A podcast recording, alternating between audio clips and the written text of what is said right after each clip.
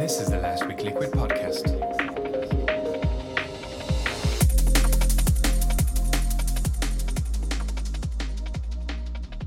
Welcome to the Last Week Liquid podcast, the show dedicated to weekly discussions with drum and bass producers, DJs, and label managers.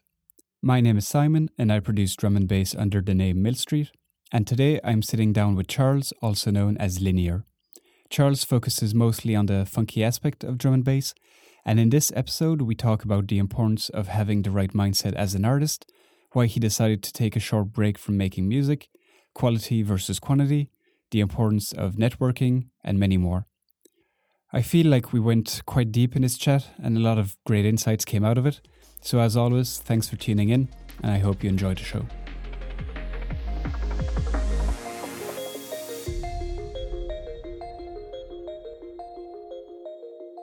And we're on. Welcome, welcome everybody to another episode of the Last Week Liquid podcast. Today I have the pleasure of sitting out with Charles, also known as Linear. Charles has been putting out some great liquid funk drum and bass over recent years, with releases on labels such as Differential, Nu Venture, Basics, and Skank and Bass. His latest EP, Lost in Sight, came out on the 26th of June and saw him return with long standing partner in crime, Detached Audio. Charles, welcome to the show. How are you doing? I'm good. Thank you so much for having me. No worries, man. Um, so yeah, first off, how is how's lockdown been so far for you? How are are things getting back to normal now? How are things? Yeah, um, I mean, back in March when it kind of all kicked off and we we all went into lockdown, it was pretty brutal. Um, but the thing was, it, in some ways, it was actually, you know, what was happening wasn't nice, but it was actually quite nice in some ways to kind of have all of your plans cancelled and be allowed to kind of just take a few, well, what turned into a few months actually, but at the time, you know, a few weeks to sort of chill. And um, and yeah, and then we'd been lucky enough to have like a reasonable summer, so we had like mm. maybe two or three months where we could go out more, could meet more people, go to bars, that kind of thing. It feels like we're starting to go back into a bit more of a lockdown situation now. We we've had a few local lockdowns, and Leeds, where I live, has just gone into local lockdown, so there's more restrictions now on who we can see. But I definitely think there's there's been people who've had rougher times than than I mm. have. Um, I mean, I'm lucky that my job has kind of continued, and I've just been able to work from home for the whole time. Yeah. It's not really been interrupted that much. So, so yeah, um, definitely not like ideal. But I, I, yeah, I feel like other people can definitely complain way more than more than me on yeah, on that. And how is that adjustment switching? Were you already working from home sometimes beforehand, or was it something really new to you? No, I mean I have worked from home a bit, um, but yeah, the, I went from being in the office full time to being at home full time overnight. Which, I mean, it's hard. Like the, the stuff that I really miss, like actually being with people and, and being able to chat to people. Um, it's hard, like also sometimes working with the team because when you can't see people, it's hard to kind of check in on people and know how they're um, how they're feeling. But on the other hand, I think actually in some ways I'm way more productive working from home because there's not really any okay. distractions, and yeah, yeah. you know you kind of just you know all you can do is work, so you you actually get a lot more stuff done at times. It's so mm. um, it's kind of 50-50.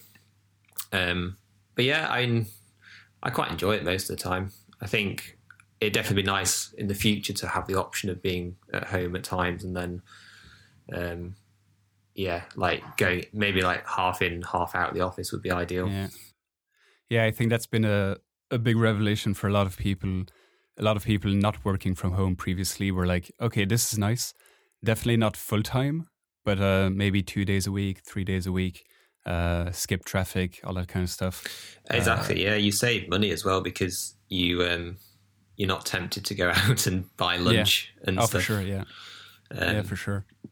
So, um, uh, so yeah, yeah. And how has it been in terms of like your music productions?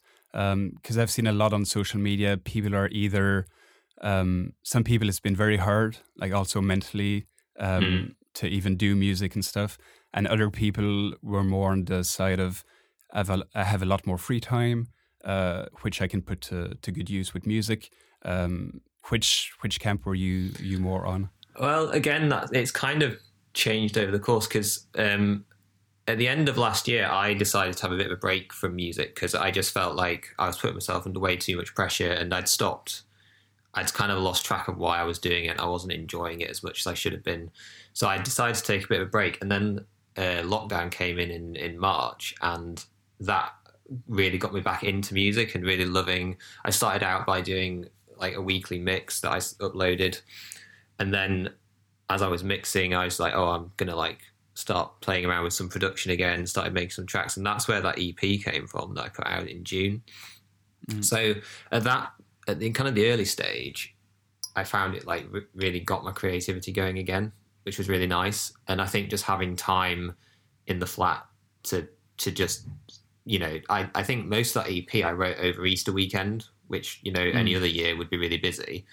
Yeah, but I was just just you know I had um, a long weekend. I was stuck in the flat, and I was like, oh right, well let's let's write an EP, and it you know it just kind of all happened. And then I've found over the past two or three months, like I have had a lot more like writer's block. I don't know why. I don't know if it's mm. just I'm getting a bit tired of lockdown and the news just being scary and sad all the time, um, or whether it is just being a little bit busier again now that we've been mm. allowed to go out. So I think it's yeah, I think it's it's good having more time because if you've got kind of pent up creativity, you can you can really like let it out. But then I think if you're struggling a bit and you're kind of just sat at home twiddling your thumbs and it's not coming naturally, you can you don't have as many opportunities to kind of go out and you know let off steam. You can definitely mm. end up feeling quite like down creatively. So I think it's kind of a mixed blessing. Yeah, yeah, yeah. If, if I know for me, when we went into lockdown here, uh, I, I did find myself with a lot more free time, which was was good.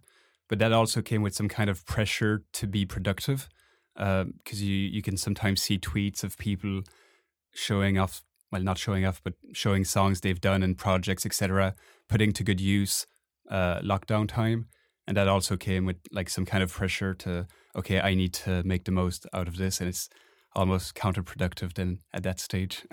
yeah, I think I think um, that's definitely something that I mean I think that contributed to me taking a bit of a break at the end of last year is as soon as you start comparing yourself at any time really to what anyone else is doing, I think you're gonna you're gonna fall down because someone is always going to have more time or more money or more you know whatever and mm. or more just you know they more opportunities to do something um, I think that again was why at the beginning of of lockdown when I did write that EP, I wasn't I didn't even plan on actually necessarily releasing it.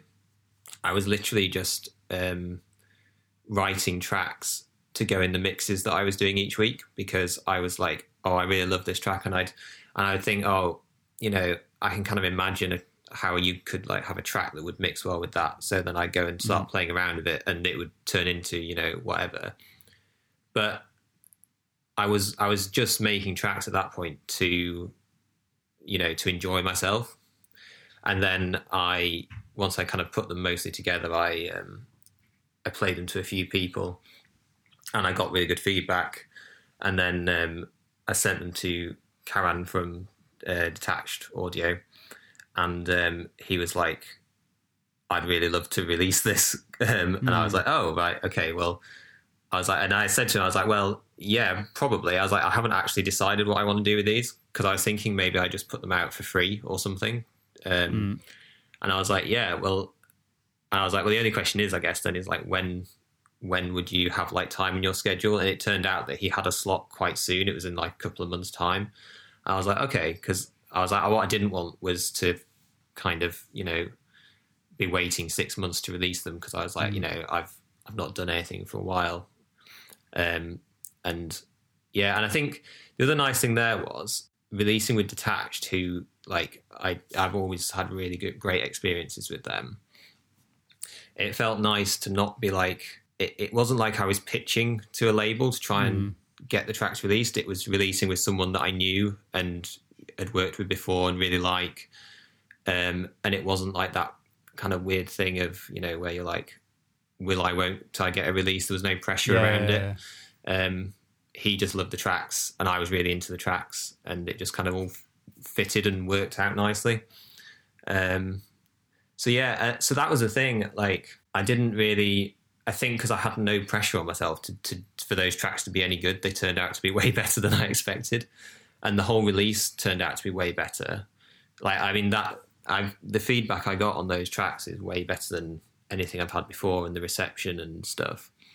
Mm. Um, so I think that's where now I'm like, I, I, don't, I want to follow it up. Like I've got another EP planned with uh, Detached, um, but which I've kind of been working on. But like I, I don't know whether I, I kind of don't want to put myself under that pressure again because I know that if I put myself under loads of pressure, it mm. probably won't be as good. So that's why I yeah. think it's like, you know, trying to take it slow. Yeah, yeah. I am. Um, I definitely want to want to chat about that that release, Lost in Sight, because I think it's a it's a great piece of liquid. It's the the type of liquid I, I love to to listen to. Um, so I'd love to dive into in, into those tracks uh, and especially the the name of the album. I know you talked about it before, but how that kind of came to be. Um, but just before that, you mentioned you took a break end of last year. Mm-hmm. Um, so that's something I'm quite interested to to chat to you about because I had uh, Colossus on the second episode of, of, this podcast, and he took a break for several years because um, he wasn't enjoying it. He wasn't feeling challenged. He was kind of just sick of it. Then eventually, of course, came back to drum and bass. Um, so I'm quite interested in, in, what was your thought process last year? Uh, what brought you to maybe taking that break? How did you find? How did the inspiration come back? Um, all of that. Yeah, I think I think there's a few things. I think partly it was just like my own like circumstances. Like my life felt like it was getting very very busy, and I think I'm. I mean, I'm lucky in the sense that like I have a job which I really like, um, and I've got like you know a lot of other stuff going on, and it felt like music was becoming like or sort of like the you know the linear kind of side of music was was almost becoming it was becoming like a job that I was under pressure to do and wasn't really mm. getting paid for and yeah. I and I and I I just sort of came yeah I just thought well you know if this is like starting to become like more stressful than it is enjoyable at the moment and I'm not even getting paid for it then you know why am I continuing to do it like I could do something else creatively um so and I also at that time because when I was younger I used to write quite a lot so I like would write like you know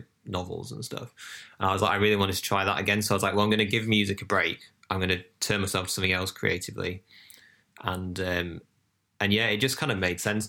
But then the other thing is, I mean, some of what you just said there about Colossus is, I think you also about kind of like being challenged. I think you have to really know what your goal is and why you're actually mm. doing something like this because like you know i mean i don't ever expect to really like make a living out of music um but i think i think i had i think up until the end of last year, my goal was to be like I don't know what I guess it's like the sort of the you know the fame in inverted commas of like being a big artist, I guess, because you know when I was getting into drum and bass, you'd see all these artists and you'd think you know oh like it'd be amazing to to be them and do that. Um, but I think the problem is you get into the situation there where you're just comparing yourself to other people and you're just uh, it's you know it's exactly that thing that you mentioned where you see someone doing something. You know, people will always be putting out posts about, oh, I've just, you know, signed to this label, or I've just had this, or so and so has just played my track. And I think it is really good for people to put that stuff out there. I think you need to because it's really motivating to like for yourself, and it's also it shows other people that you can achieve stuff. But if you start thinking like, well, if they've done it, then why am I not doing it? And like judging yourself by that, then you know you'll just make yourself unhappy yeah and i think i just sort of was catching myself doing that and i think it's when you start to be a bit like envious of people because that was the other thing like i i don't have loads of time to do music and like produce so i'd see people putting out music and think like it's good but it's not like you know amazing it's not like you know kind of like top of the level mm. kind of music production and i think well you know, and then I'd almost like drop my own standards because I prioritize like getting something out there rather than getting something that I thought was really good out.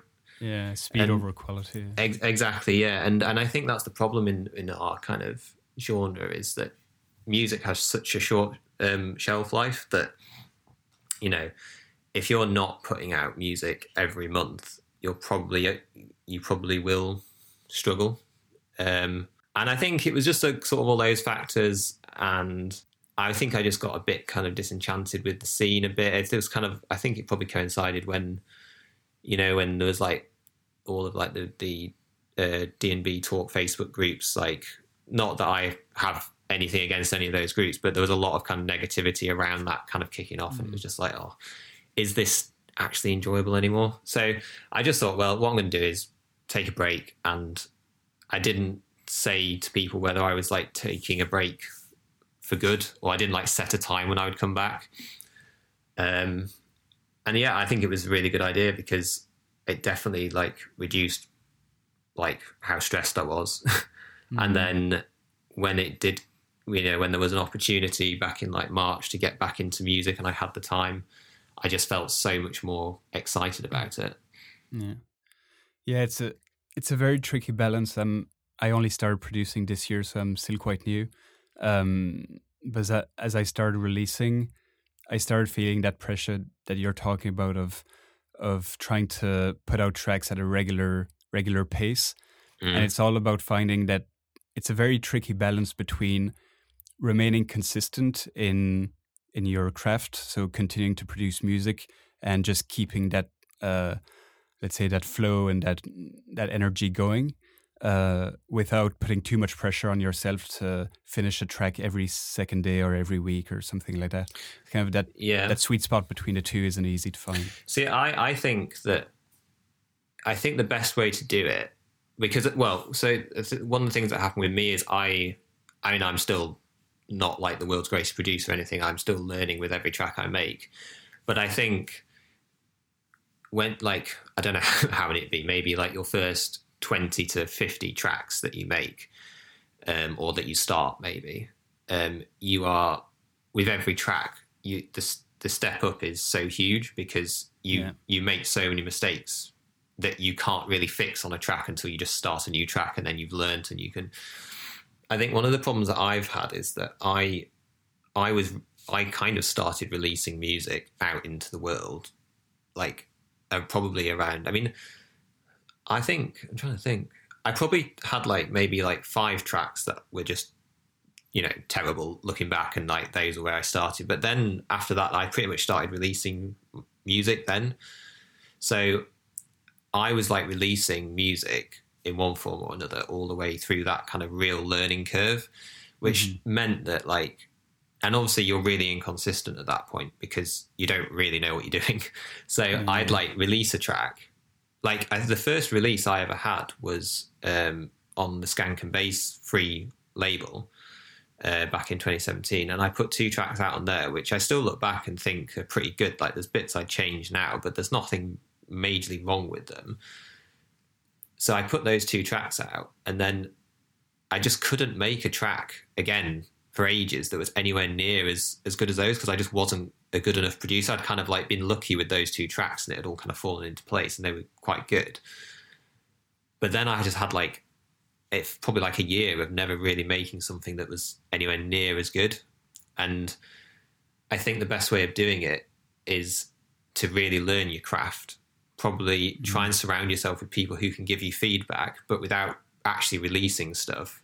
And then only mm. start releasing properly when you're confident and consistent and you know that you can put, you know, create a rate that is going to match with whatever mm. your goal is for releasing. Like if you want to release, you know, every two months, you need to know that I can produce a release worthy track every two months, probably like six months ahead of time at least. Mm. Um, Whereas if you're kind of releasing and learning at the same time, you're inevitably going to end up under a lot of pressure because you know mm. not everything is going to be good enough to put out, and that's yeah. kind of you know just there's nothing wrong with that. I think you know, but it's probably best to kind of keep those for yourself and learn. Yeah. Then I'm going to play devil's advocate now. Uh, what at what point do you know? Okay, now I'm good enough to put tracks out in the world because it's always a risky risky business to wait until you're good enough at something to Mm. actually put it out, where it could be music or anything. Yeah, exactly. And and and uh, really, that's the reason I I did start with releasing immediately is because I didn't have enough people around me. I had a few friends who were kind of um, had one one friend in particular, Sam, who um, used to produce and uh, who started a label. He he would always give me really good feedback, but I didn't have enough people to to know exactly what you just said. So the only really way for me to ever get you know um, enough feedback on my work was to put it out there. So I, I think hmm. you're right. I mean, I think I think probably the best way to do it is to think about what labels release music that you consider to be because within the kind of you know there's so many labels even if hmm. you're just starting out you can probably spot which labels are putting out music that is good and which labels are kind of putting out music that's a bit more like I don't want to say like bad because it's not bad it's because any, any anyone's track is art and it's you know it's Yeah, yeah. it's good and if you like it that's great but i think you can always you can always see which tracks seem more polished and which from a Yeah. just a technical perspective are better like objectively so yeah, I think that's fair. so yeah it's not about kind of like you know being you know like a gatekeeper or anything like if you want to put music out put it out but yeah find the labels that um are putting out music that you consider to be really polished and good and just focus on them and keep sending them demos. And like you'll you'll know immediately when you get well if and when you get a reply whether they're the kind of people that you want to work with because the reply will be you know courteous and professional. And then just keep sending them music and they will keep giving you feedback.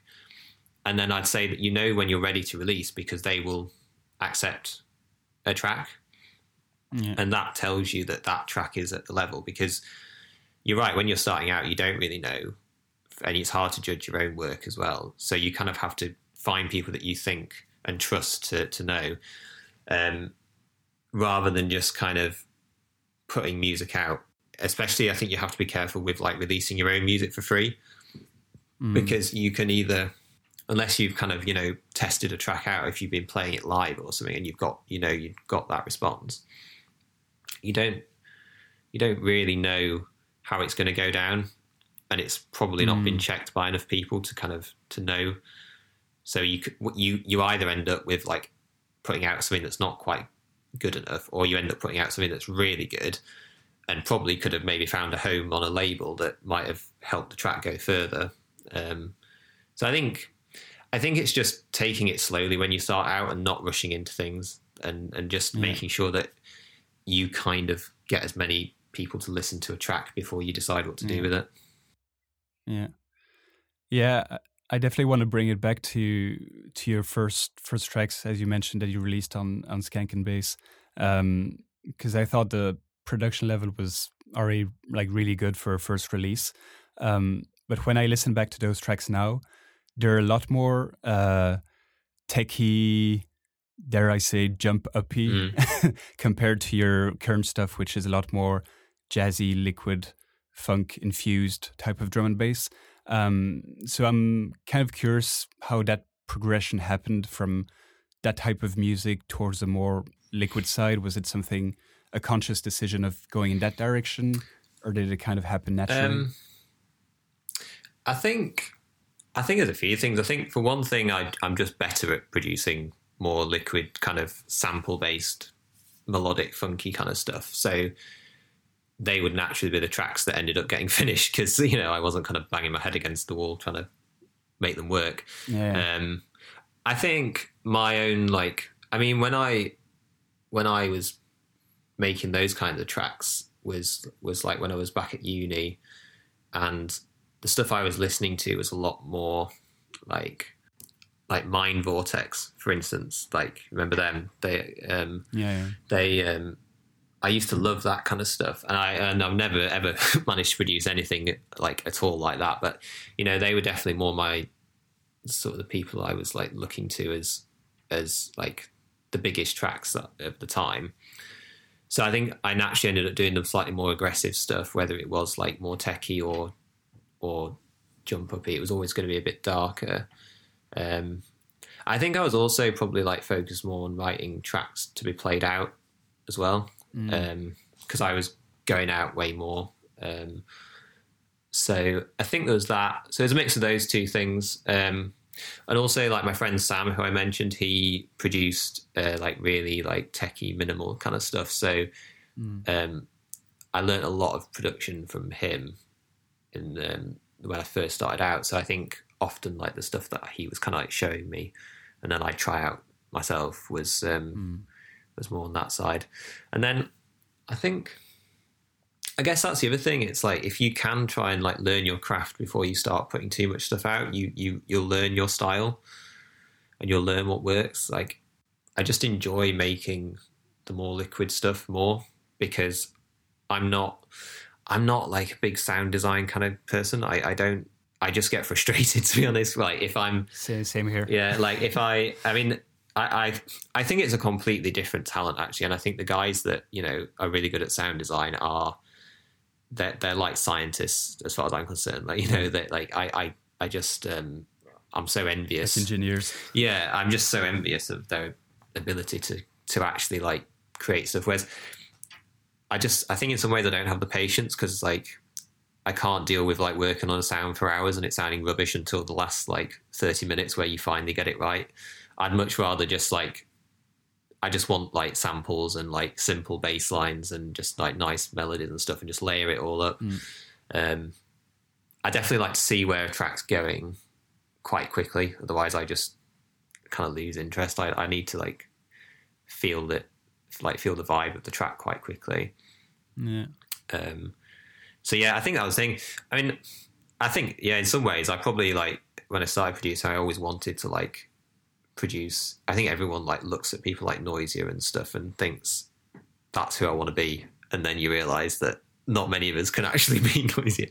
So yeah. so you kind of think, oh right, well you know, and then you kind of find your own little like groove and and what happens.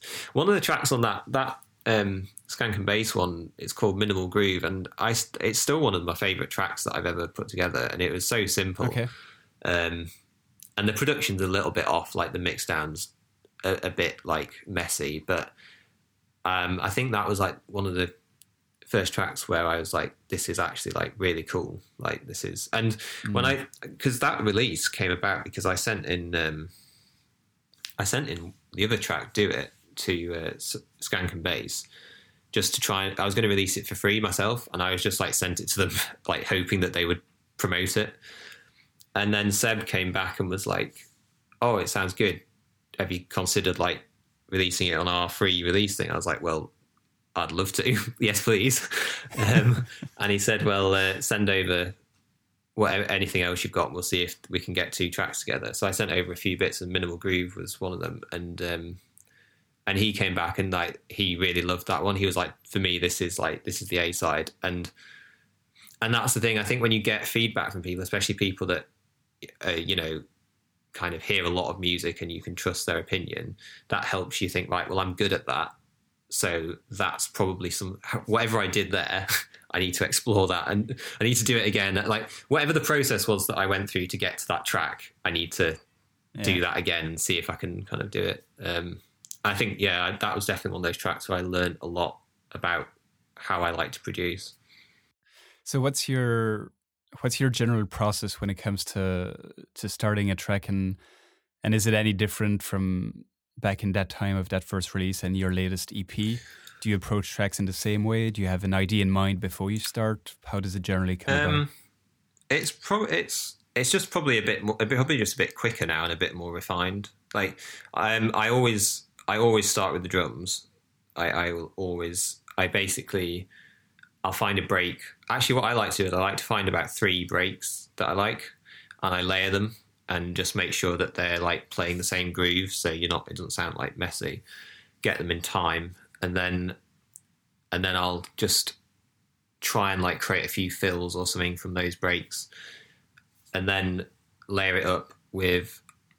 The, there's basically like only a few kicks and snares now that I actually use, and I'll just process them a bit differently mm. because it's like good samples that I've then processed myself, and then I just know that they work in the mixdowns now. Um, so I'll I'll kind of just stick to those. Um, which I don't know. Maybe it's lazy or maybe it's efficient. I don't know. um, well, it helps also achieving a, a consistent sound. I exactly. Think. Like re-exporting and resampling your own stuff is actually quite exactly. And and to be honest, like I, I I like to try and use different breaks. So I like to get the character to come from the breaks. I think that like a basic kick or snare is quite characterless anyway until you do something with it. So I think it's kind of only in there to add some weight and clarity to the, the drum track. What I think the break is where you get the character and the vibe from.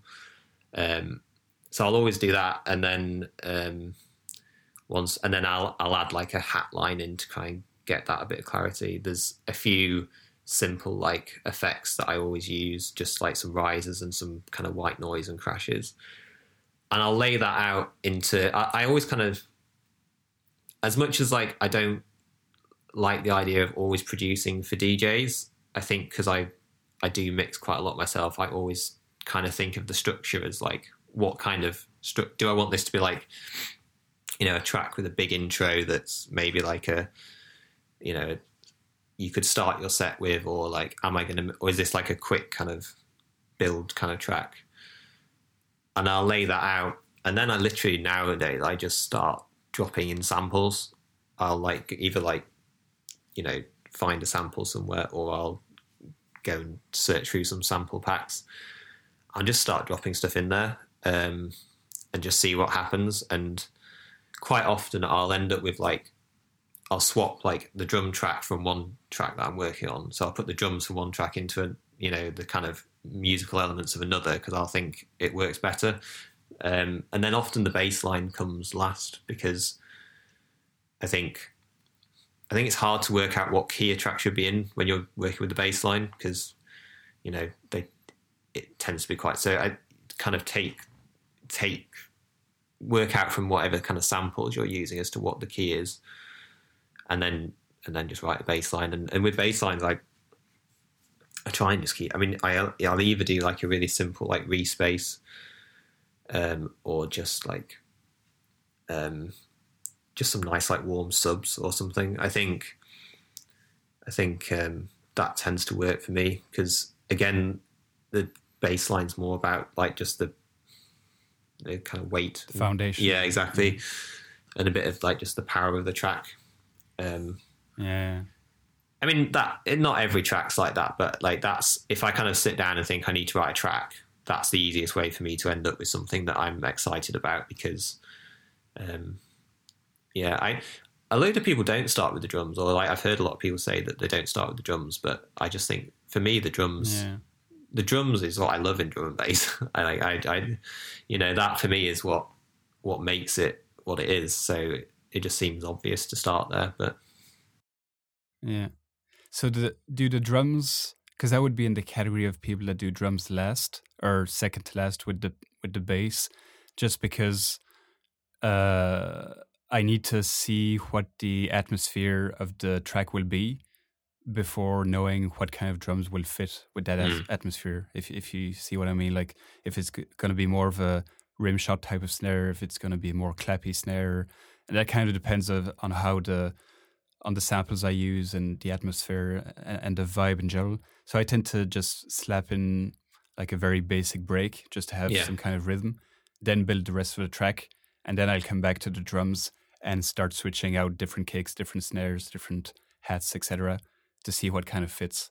Uh, that that's kind of what worked for me. But that's the beauty of music. We all have different different ways of achieving the same result in the end. yeah, I think I think I probably just get most excited about the drums. It's like when I'm listening to a track and and someone does. It's probably because the drums are so similar in every drum and bass track in terms of like the structure, the beat, um, when someone does something cool and I can hear like some cool percussion in there or there's like a really nice break, I'm like, that's what makes a track stand out to me. So I think that's probably why I then, with my own stuff, I'll start with the drums and I can kind of, from a drum track, I can then kind of think about what kind of atmosphere and musical elements are going to work with that. Um, whether it's like, you know, a rolling thing or is it more funky and a bit more like stilted and, and stuff.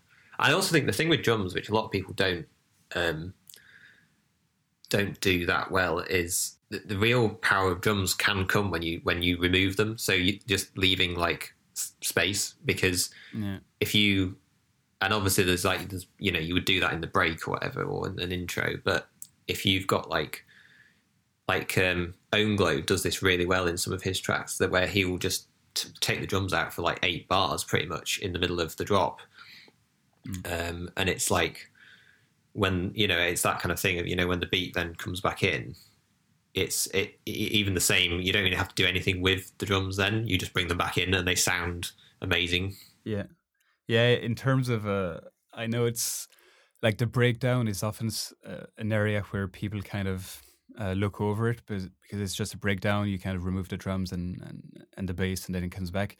But I find it's always super important the the breakdown because that's, as you said, the part where the drums aren't there, and it's almost more important because how you build your breakdown is going to give more impact to your drop afterwards. If it's like a really, really bad breakdown, your drop's going to have less impact. I think. Absolutely. I think actually that's what yeah, I guess that's the other thing I tend to do. Like I I get maybe it's like inspired by like some techno tracks in some ways, but like I, I like to mm. I'm not a huge fan some people do it really well, but I'm not a huge fan of where you have like really different intros or breakdowns to the drop. I like I like the drop to be like a continuation of what's come before. So I like to like have the layer, and what I'll often do is like have like about ten different musical elements going on at once when I'm making a track, and then I'll just over the drop. I mean, and then start to just like take them out and think about when I want certain pieces to come in and how I want them to come in and stuff. And it's you know, do you introduce something Yeah. like suddenly, or do you want to like filter something in or something? And I think if you can get, I'm not saying I do this like as well as like you know people are really good at it, but I think if you can get that like um, progression, the best tracks when you think about it, the best tracks are always the simplest tracks where it is just amazing For sure. Yeah. elements and a few amazing elements and they're just brought in like just right and you you you you know and i think that can often actually be um, a bit frustrating when you're starting out as a producer because the tracks that you love are often the most simple but then when you create a simple track because you're just like not experienced enough often it can just sound quite like lacking and empty so you kind of get into this thing of adding way more Yeah. which is fine i mean some some tracks that are more complex are are really good as well but yeah, if you can do something simple really well, that's probably the recipe for a really good track. Yeah, and I think definitely within Liquid, that's kind of the the sweet spot you're aiming for is having just enough elements so the track stays interesting, but not too many elements that it becomes too crowded. And that's the sweet spot you want to find to like keep it simple but still interesting and evolving as, it, as the track goes on. Uh, I do want to bring it to one one track you released with uh, with Basics. Uh, I believe it was this year on their compilation Back Back to Basics Volume Two, because that's quite a I would say an original track, uh, uh, at least for you. Uh, first, uh, Mm. it's under three minutes, which is quite rare for a for a drum and bass track. I don't think there's an actual like breakdown. Talking about breakdowns, there isn't really a breakdown in that song. Um, and also, you you collaborated with Ryder MC on that track. Um, so I'm quite interested in first how that collaboration came about, um, and then yeah, the process, what the thought process was in making that track so short and the structure it has. Well, in terms of collaborating with um, Ryder MC, he he just reached out to me. I believe um, he's he's worked with like a few people that I've like either released with or worked with. So I think he'd like come across me there. I'm pretty sure he reached out to me. I may be wrong. Um, and yeah, he was just like, like I'd love to do some stuff. And he, I think he actually um, wrote. I think yeah he he because I didn't have a track ready at that time that I that like would need any vocals. He he did some kind of demos over one of the tracks I did for Skank and Bass, um, just as like just to kind of see it and and I just draw. I had the track, which was just like. I think the thing, yeah. So this, I've never really thought about that about the structure being a bit different, but it is. You're right, and I think I had that was like a work in progress, which was, and it was pretty short because I didn't really have any mm. other ideas of what to put into it at that point. So I just had like my work in progress, Yeah. and then so I just dropped some of the demos when I started working. I was like, oh, actually, this could kind of maybe work with some vocals. And I dropped some of his demo vocals into that, and and and it and it worked. And then I think in some ways it didn't feel like it needed anymore. But then also, I guess maybe like I just kind of forgot to add like a, a breakdown to it. It just it, it you know it, it didn't it never struck me that it needed one. Um, and I think it works. I think it works quite well being a bit shorter it's also it's a funny track. I mean, it's got some weird samples in there. It's got some like weird Yeah. like percussion. I don't even know what some of it is. I think I don't know where I found it. Um, it's got a lot of quite like aggressive sax kind of samples in there. Yeah, Um, it, it it it almost feels like a live live Yeah. band playing that track. That's the that's why I say it's quite an intriguing track because there's obviously the the the jazz or the the wah wah wah guitar. There's the sax. There's the MC on top. So Mm. it almost feels like a bunch of people playing the track together. You're, you're right. And and the funniest thing about that track was that I um I sent it over to Bay Six and um and uh like they loved it and and um and it was kind of all set for the release and then I was like, oh, let me just kind of I just want to like check the mix down obviously before I sent it off to master. And I went into the track and I realized I had I like I'd forgotten to mix down half of the track. And I hadn't noticed. And I think obviously it wasn't awful, and I think because of the samples used, it kind of you know where you sometimes you don't need to do loads of processing Yeah. to get something to sound good. But I realized yeah, there was some stuff in there that I just hadn't done. Like there was like no side chaining or anything. Like, and I think Mm. because it does have that kind of live sound to it already, Okay. it maybe uh, that's probably why I didn't notice thinking about it because it, it it kind of sounded right. It, it's and it wasn't like a perfectly mixed track, and it probably wouldn't stand up that well in a club. But the kind of the vibe was so I left it quite quite loose in many ways. Like it, there's you know there's probably like it probably could be punchier and stuff, but somehow it just kind of worked. But yeah, I went into it, I was like, oh god, like I'm, I could have sent this off and, and I've not even mixed down half of these tracks. yeah. um, but yeah, like I didn't do, I didn't do a huge amount more to it. I think I just like tidied it up a bit and um, and stuff. But but yeah, like but then like um, no one else had noticed either. So I think that like I think it was like this the kind of live vibe to it because it is quite like you know yeah, yeah. reverby and stuff. Yeah. yeah. So I do want to talk about your your latest EP, Lost in Sight. Um, so you mentioned you you started working on that one uh, after taking your your short break. Um, so I'm curious how those tracks came to be, and if if you feel they're kind of COVID infused, so to speak. Like, is there some kind of influence of the times we're living in those tracks from from your perspective?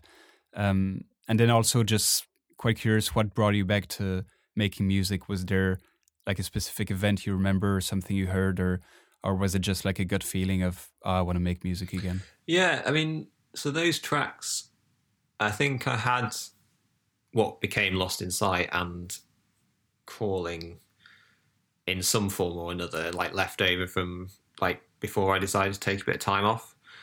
Uh, but they weren't they weren't finished and they weren't like in what they are now. Um, and then yeah, like whether they're kind of influenced, but I mean I think they are. I think not deliberately, but I think that they, I think you could definitely kind of see them as like a bit like melancholy, and um, yeah for sure uh, and also like, I think they are quite summery. They're kind of like sad summer, I guess. Mm, Um, yeah uh, and I mean, I think they really, really they came about because I, I was just mixing tracks that I liked basically um, each week, uh, just playing around and then creating mixes and uploading them in like a little series of of like one hour mixes. And I think I was just like the the the, the style of tracks that I was mixing was very like I I um I was reminded how much I love artists like Phil Tangent, for instance, um, and where you have these tracks which are just like quite long and they they just they just roll out for ages and it's like you don't really notice what's changing um and it's Mm. but it's like just perfect so i was really enjoying tracks like that and i was really digging back i started digging back through like i mean i must have like thousands now of tracks on like my hard drive that i've collected over the years and i was just digging through them all and trying to remind myself like of tracks um, that that I either used to love and play a lot, and then just playing around with them again. And I think I just ended up wanting to make some tracks that would that would mix well with them, so have similar kinds of mm-hmm. structures mm-hmm. and similar similar sorts of vibes. And I think I can't remember where it might have been Return, might have been the first track I actually started working on in March or whenever it was, um, maybe April. And um, and yeah, I think I was just sort of playing around, and like I just kind of said, I you know just kind of created some drum tracks. Um, so yeah, I think they definitely are. I think definitely are influenced a bit by what was going on, and I think I kind of certainly with like the track names, maybe I sort of played on that a bit. Um, mm. Return kind of sounds like it's named that because because it's like the first track I put out after having a break. But it's actually the name actually comes from the the little vocal sample that's used in it, which says something about about coming home or something. I can't remember. It's like it's from some film, I think. Um, yeah. So yeah, it, I guess with drum and bass and dance music, like you don't want to be too like overt about being to be about something because I think that that can become a bit sort of cheesy. You want it to just be like you know it needs to yeah. work as just a good dance track. Um, yeah, I think it's a bit of both because obviously it's dance music and it's made to be played loud and have people dance on it, and but you do have the the liquid side of it, which I feel is fine to be played just in your in your living room on vinyl or or whatever. And I read a super interesting interview with uh, Bcee and mm. and Charlotte Haining. They released a, a, full LP, the two of them, and that LP dives into quite a few important topics of life events and struggles they went through.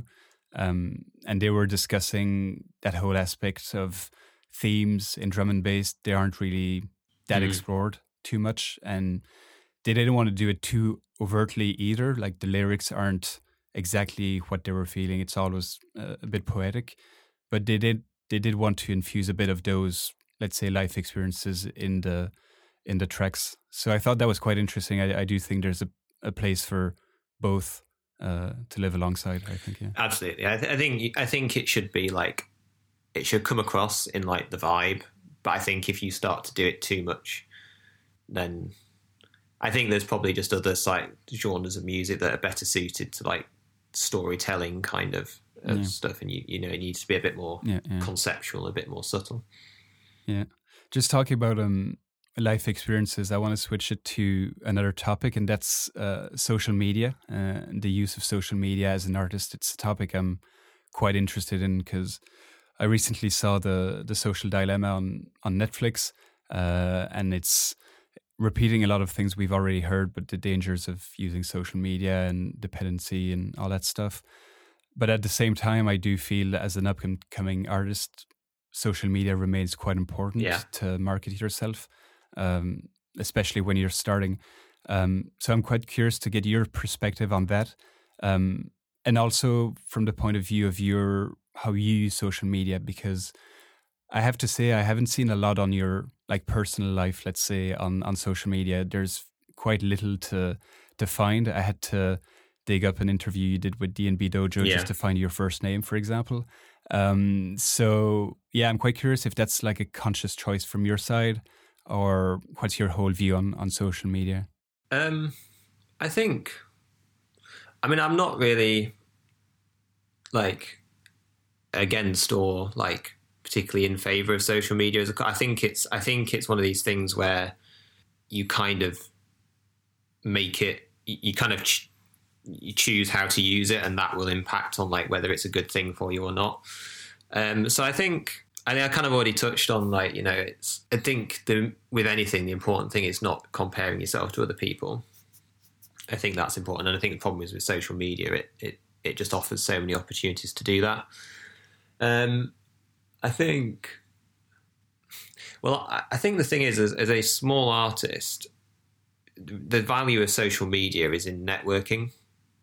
It's that's really how you should be using mm. social media until you until you get to the size where you have like a properly dedicated following that you know are are gonna help you they will like share you know your fans will start to share your stuff. And i think you have to get to a certain size before that really becomes the reality.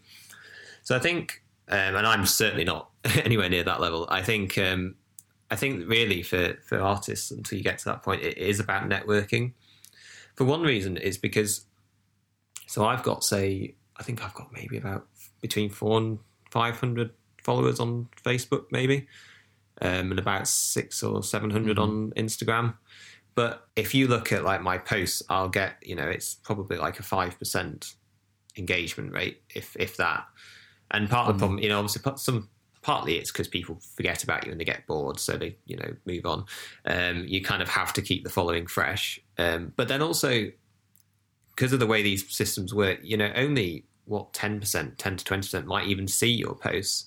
So when you're looking at like organic social media, yeah. you're not um, a following isn't that useful to you as a marketing tool. It's quite useful as a way of like maybe getting gigs. So you you can say, look, I've got a big following. Uh, mm. That's probably going to be a kind of point in your favor. So it is useful to do. But I think if you're actually talking about like your reach and getting your music heard, like say if you're looking for streams or purchases or something, I think mm. it's not that it doesn't really matter whether you've got a huge following on social media. Well, if you've got a huge one, it does. But as like a small artist, it doesn't like mm. matter that much. I think what really matters is making connections with people who can can help you. The other weird thing is, and I don't know if this is a thing in like all genres of music, but I've definitely kind of seen it in drum and bass, is that whilst you're growing, most of your fan base, and like they are fans, like they do love you, they love your music, but a lot of them will be DJs or producers or whatever or promoters as well. So although they are supporting you, they hmm. also kind of are hoping for something back. So it's like, you know, you might have like a, you know, however many yeah. hundred followers on Instagram, but 75% are probably following you. I, this kind of sounds bad, but they're kind of following you in the hope that you'll also follow them. And, and it's, you know, it's this kind of thing, and it's yeah. No, so I think that's sense. why you have to be careful about like yeah. you have to be careful about trying to grow a following, and you have to think about like what what am I getting from them, um, and I think yeah. So really, it it's the best thing you can do social media for is networking. It's it's such a great way of of just reaching out to people, either to work with people who might play your music, people who might promote your music. Yeah. Um, like Facebook groups, I mean, they're quite divisive. Like, there's been like lots of people have had opinions about them. I know a lot of big artists aren't a fan of those kinds of groups where you've got like, but as a small artist, it's, I mean, like, it's such a great way of of reaching more people because you can. I mean, uh, one thing I don't like. One thing that you can do if you are trying to grow a following on Facebook is if you can join a group as your artist account as opposed to your personal account. Um, if if you then post things in that group and people like your post, you can invite them to like your page. But also, if you comment on things and people like your comment, you can also invite them to like your page. Which, yeah, I don't think that many people know that. So if you can join as your artist account and then interact on these pages, firstly, people will see your stuff way more, and especially video content works really well in those groups. Um, but yeah, you've then got a way of like having a hmm. touch point and then inviting someone to to actually follow you, and you never know. Like they may just follow you and then never yeah, do anything, yeah. but they, you know, because they've seen a comment, they've kind of like you know seen you as a, interacting as a person. It may grow, but also yeah, those groups you'll just yeah you'll just come across people that are are really, on the one hand, are just really nice, great people, and also can probably help you get played somewhere or get promoted or explain to you why your music's not good enough to get played yet and help you improve and get to that point. Um, so yeah, yeah, I think I think that's the thing. I think I see a lot of people posting stuff on social media, and I just think because it is it takes time like that um, and that's like yeah it does. I don't i don't put much content out on social media anymore but partly because it just takes so much time. Like to have a good social strategy you you you need to be having fresh content like most days. Otherwise it's kind of not not worth it. And i think there's better things that you can do with your time as a small artist. And and the other thing is like i think you have to have quite a good idea of what you want your kind of brand to be because once you start posting a lot of things people will get an impression of you and you have to decide mm. like am i going to be a bit kind of controversial am i going to be quite out there Mysterious. and have, exactly you know like um, you have to be not careful because i don't think you know i think unless you know as long as you've kind of been sensible you're not going to kind of like end up being cancelled or anything but but you know I, I think you do have to be careful that you don't that you know kind of how you want to be perceived when you start posting yeah. a lot of things out because um, yeah. people will remember and get a feeling for kind of who you are. Um, so yeah, that's I don't kind of hide my like name or anything deliberately, but I don't. I kind of decided I didn't want me as a person to be like. Mm. I didn't want to kind of use my personal accounts as my artist accounts, for instance, which I see quite a few people yeah. doing. Um, just because I don't think people would be that interested on what I post on my social, my personal accounts um, that, that yeah. follow me for music. So, but I think that's uh, yeah, but it's it's a great tip what you said regarding networking because this interview, for example, we'd never spoken before, and I just reached out on on Instagram to because I like your music and I thought you'd be a, a great guest. So definitely networking is a a great aspect of, of social media, and I feel it's kind of like that that you you were talking about your relationship with uh, detached mm. audio, mm. and that's kind of how the EP, the, this la- latest EP, came to be, just because you had that ongoing relationship with them. Absolutely. Um, um, I mean, I think everyone I work with uh, or have worked with, I pretty much met online. Another really great networking tip mm. is anytime, um, anytime someone plays your music or does anything, interacts it, always just reach out to them and say thank you because yeah. um and don't ask them for anything. Just say thank you. Like i'm so glad like or you know maybe say like you know if i'd love to send you some more stuff so if you'd like to then let me know your email address or so i don't know.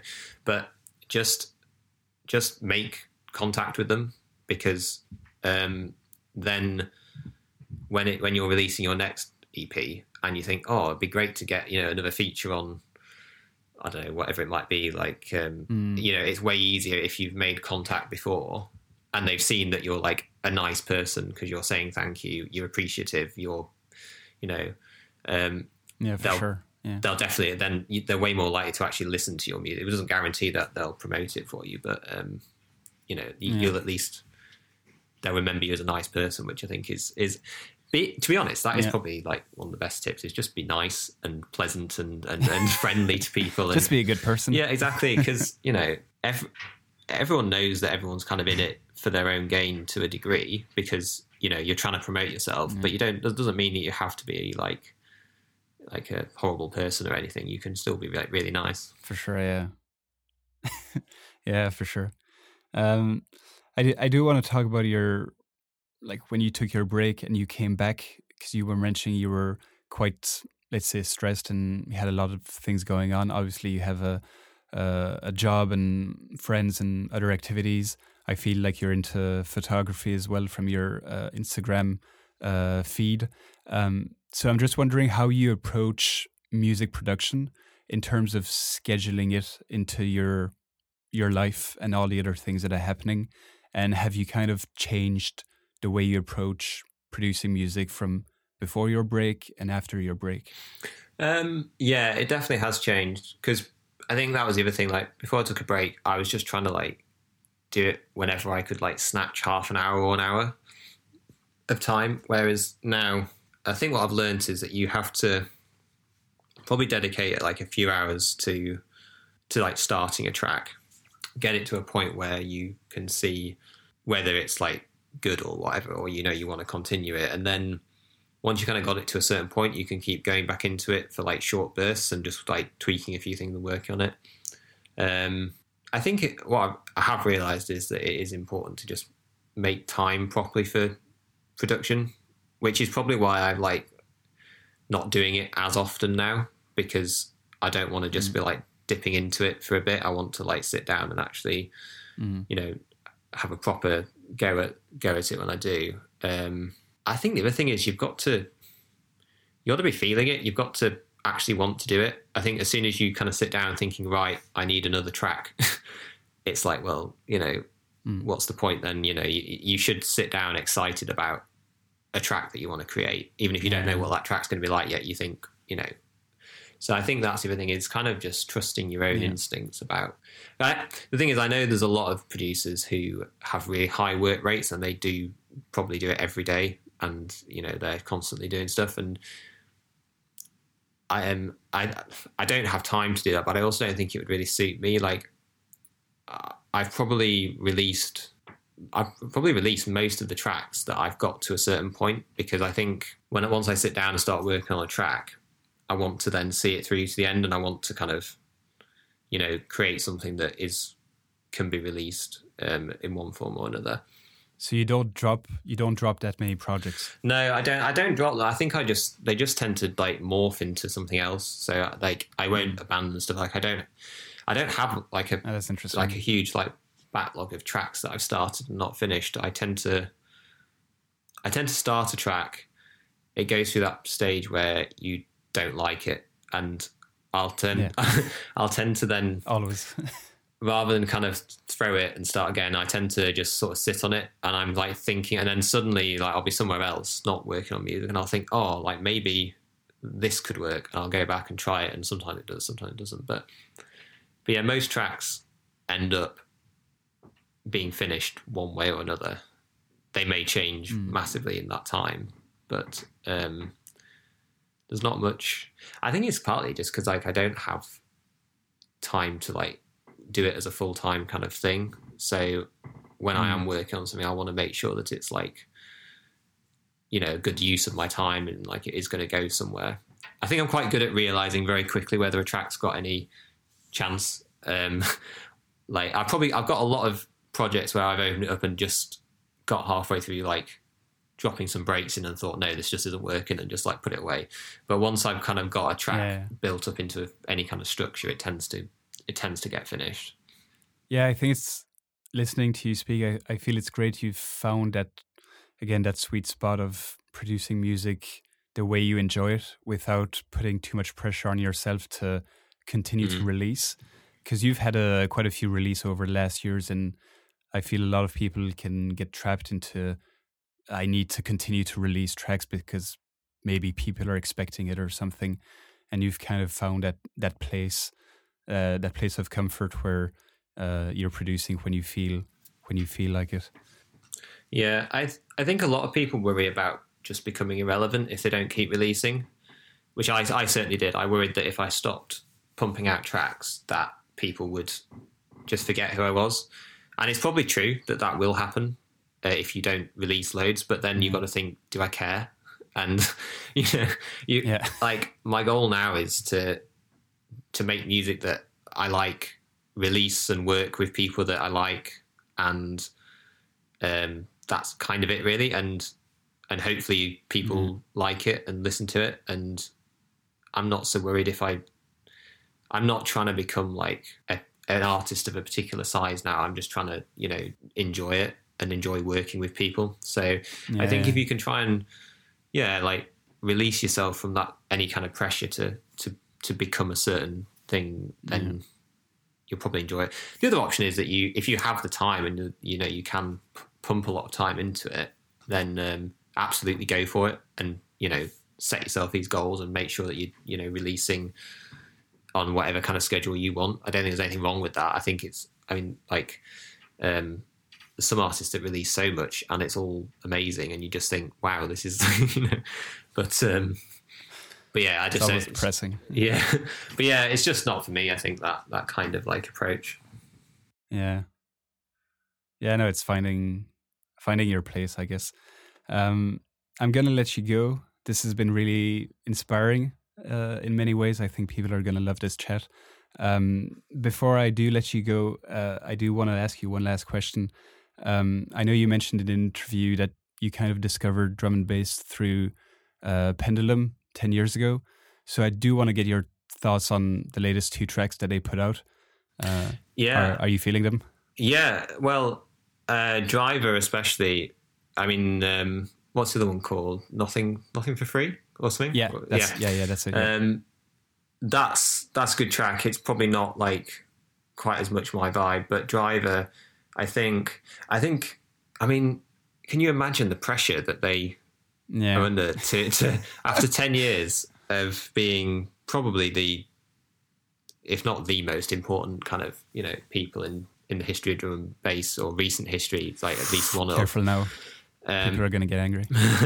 well, I think it depends how old you are. Like for me, I was like just getting into that kind of music, and when Pendulum were massive, so they're always going to be for me the most important people. Um, Same here, yeah. But like, if you think about well, what, if you think about bringing drum and bass to the kind of mainstream, they are the most important. I think if you're looking mm. at the creation of the genre, it's different. But that's kind of what I mean that they have.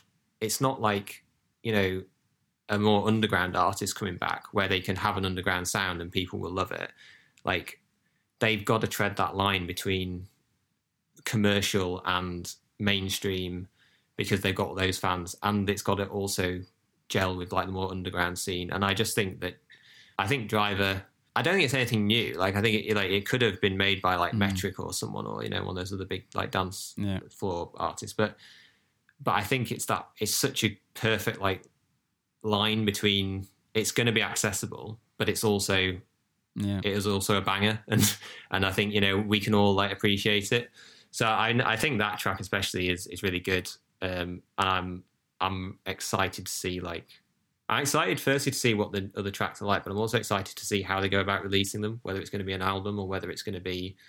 Mm. I don't know if they said, but they haven't I said don't yet. know. I, I I I've seen a few things. I don't know whether I don't know whether it's all true, but I've I've heard mention of an album for like years, but then I've seen recently them saying that it's going to be more like a few like singles, like they're just going to like pump out like a couple of tracks at a time or something, mm. which is more like normal these days. So I know. I want an album. Yeah, I, I'd like an album. I don't know. I think I don't know what I want from them to be honest. I don't know whether I'd like them to be like really experimental and weird, or whether I just want like yeah. ten bangers. I'm not quite sure which which way I'd like it to go. Yeah, but yeah. The the the thing is, I've as you said, like they've had so much. They probably have so much pressure now after ten years, and uh, I'm very similar to you. I, I started listening to drum and bass with with Pendulum. I'm kind of in that age age bracket, uh, and immersion was was like a revelation to me. It was one of the first times hearing drum and bass, and I was like, like what is this? Mm. I've I've never heard these drums so loud and so quick and and all of that. And seeing the clip for uh, Witchcraft and all of that, I was like blown away. So obviously, waiting ten years, my expectations are like through the roof. Yeah. Um. So I'm I'm trying to manage those expectations at the same time. I think um I think way more people came to drum and bass through Pendulum than probably admit it. I think pretty much. Yeah, I think so. you know, if you're unless you know if you're a certain age, you definitely like you pretty much definitely heard Pendulum first, um, yeah. and that's how you like became aware of, of it. So I think, yeah. yeah, deep down we're all still Pendulum fans. yeah, just nobody says it on those Facebook groups. No, exactly. But you know, I think you know, I think everyone, whether you like them or not, you've got to got to see that they are um, they're very good for at sure. uh, their craft. Yeah, for sure. Listen, Charles, this has been a blast. Uh, thanks a lot again for for coming on and and giving me some of your time. Um, just let us know now, like what's coming up for for linear. What do you have in in in the pipeline, and where can people reach out to you? Um, in the pipeline, there's not loads set in stone. I've got another EP planned with Detached, which is what I'm working on at the moment. I don't think that will be out until next year, though. Uh, there isn't a date set yet, um, and the tracks aren't finished. So you know that's a quite important step. Um, um, so yeah, that's that's kind of like the next big thing for me. Then there's there's like I've got a few bootlegs and stuff that I've I've kind of had for a while, and I'm I'm kind of don't know whether to release them or not. I I don't know whether people are kind of over the bootleg thing or whether like people would want to hear them. Um, so I'm kind of like you may or may not see those over the next few months. Um, but then otherwise, um, yeah, I've got a, a, Spotify playlist that I update semi regularly. It depends how like uh, organized I'm feeling, uh, but that's all kind of like you know rolling, liquid, funky kind of stuff. So um, people should definitely go and check that out. It's called Soul Funk Playlist, um, and that's kind of the music I'm feeling. Um, but yeah, uh, that's mostly it really. I think um, I need to need to write some more music. That's yeah, but as you said, like no pressure. Exactly. Yeah. Um, stuff yeah. stuff will come um, come when for it comes. Yeah. Um, yeah. All right. Well, again, thanks a lot for coming on. Really enjoyed this chat. So, uh, yeah, uh, I think people are going to like this one a lot. So, again, thanks a lot. Thank you so much for having me. It's been really, really good. Um, yeah. All right. Cheers, man. Thank you.